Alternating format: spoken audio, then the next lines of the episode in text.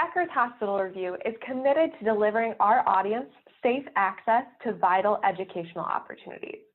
With this in mind, our eleventh annual meeting will be in virtual format for the first time. Whether in the home or workplace, attendees will have access to sessions where industry leaders will be discussing the most pressing issues in healthcare, including the rise of virtual care, addressing clinician burnout, and delivering on price transparency. To learn more, click on the conference tab at beckers hospital review dot com. This is Scott Becker with the Becker's Healthcare Podcast. I'm thrilled today to be joined by Amy DeLand. Amy is the Senior Vice President of Strategy at New York Presbyterian. She's also a strategic advisor to the Dalio Center for Health Justice. Amy's going to talk to us really about the health justice efforts at New York Press. New York Press, of course, is one of the great health systems in the country, always ranked sort of in the top five by U S News, a great, great system. Amy, can you take a moment to introduce yourself? Sure. I'm Amy DeLand, and I've been in the business for probably forty years. I started off in international banking. And uh, thanks to my husband, who was in medical school, I ended up going to uh, business school and the sc- School of Public Health at Columbia, and then wandered my way into a wonderful uh, job at the Brigham and Women's Hospital, and then at Mount Sinai. And now for the last twenty years, I've been at New York Presbyterian. Um, I am a New Yorker uh, by upbringing, and I am very committed to this city. So thank you very much, Scott, for having me. Well, we're thrilled to have you on. So you've been in it for forty years. You started at about eight years old. So we're thrilled to have you on, Emmy. Yes. Talk to us about uh, talk to us about the Dalio Center, how this came about, sure. and, and what the goals are, and, and speak to us about the Dalio Center. Sure, it's a great pr- privilege. We were lucky enough um, uh, this fall uh, to receive a major gift from the Dalio Family Foundation to launch our uh, Dalio Center for Health Justice. Um, it is a commitment to understand and be a leader in health disparities and to understand the conditions that drive health inequities. As you know, Scott, eighty percent of health is not around health care. It's about jobs, it's about the environment, it's, uh, it's about housing, uh, it's about transportation, it's about education. And what we are committed to do is to not only look at the healthcare disparities, but also to understand and to work to systematically break down the barriers to health. Hence why we named it the Center for Health Justice, not Health Equity. And, and talk uh, and, about health justice and what, what is the what will the center do? Will it be research? Will it be advocacy? Will it be medical care? What will the Center for Health Justice do? So it's a great question. So first and foremost, it's going to have a, a, a database. One of the big issues around uh, understanding health Uh, disparities is to have a, a, a database that accurately captures race and ethnicity and the social determinants of health. And that's one of the major things that that we are working on right now, is to develop the, what we call the infrastructure. Um, as part of that infrastructure, we're also going to be understanding the community-based organizations and being able to codify the community-based organizations and understand how they are connected um, to the patient and to the health system, and be able to really have an entire picture of the community-based organizations that are critical to helping to improve um, health disparities.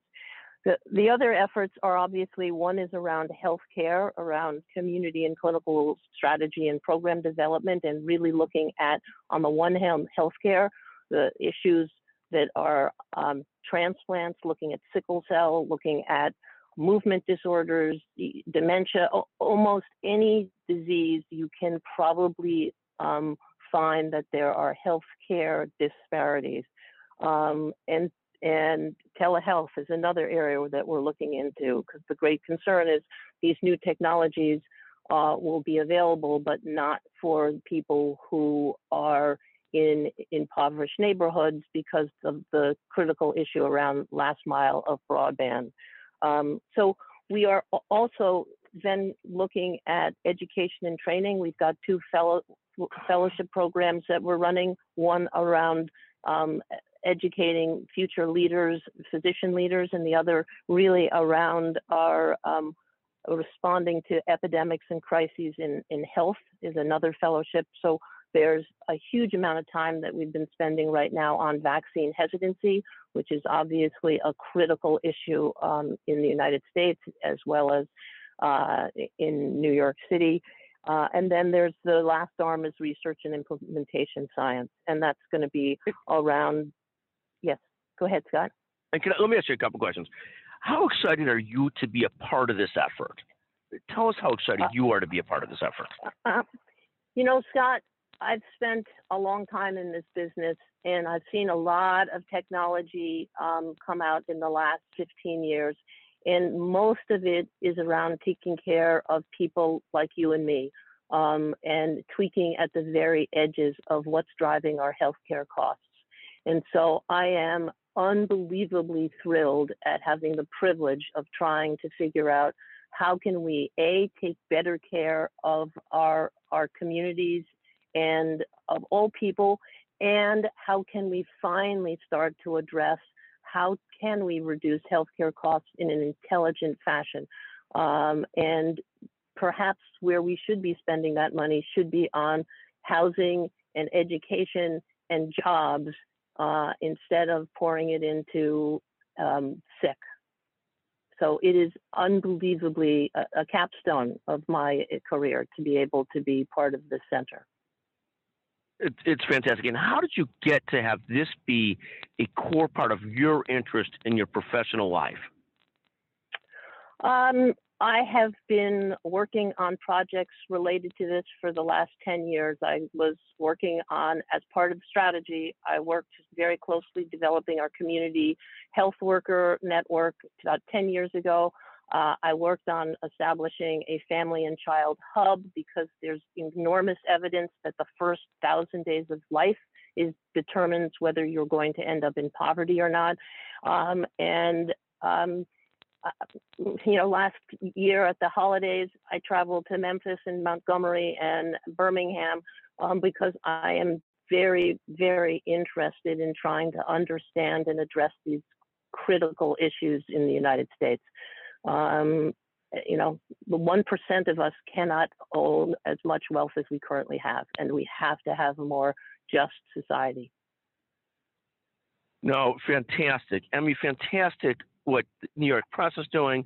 And, and talk about Ray Dalio helping to fund this or how he got his name on it. Um, he was talking to um, my C E O, uh, Steve Corwin, and he um, they, they ended up, Steve Corwin is, is as interested and concerned in addressing these issues. As it turned out, Ray Dalio uh, is interested in addressing these issues. One thing led to another, and um, the center was born. Um, and um, he and his family are just remarkable human beings. Um, and they are very much involved in making this a better world. Fantastic. Amy, thank you so much. And thank you to New York Press for this effort. Magnificent. Thank you very much for well, joining the Becker's Healthcare Podcast. Thank you very much for having me.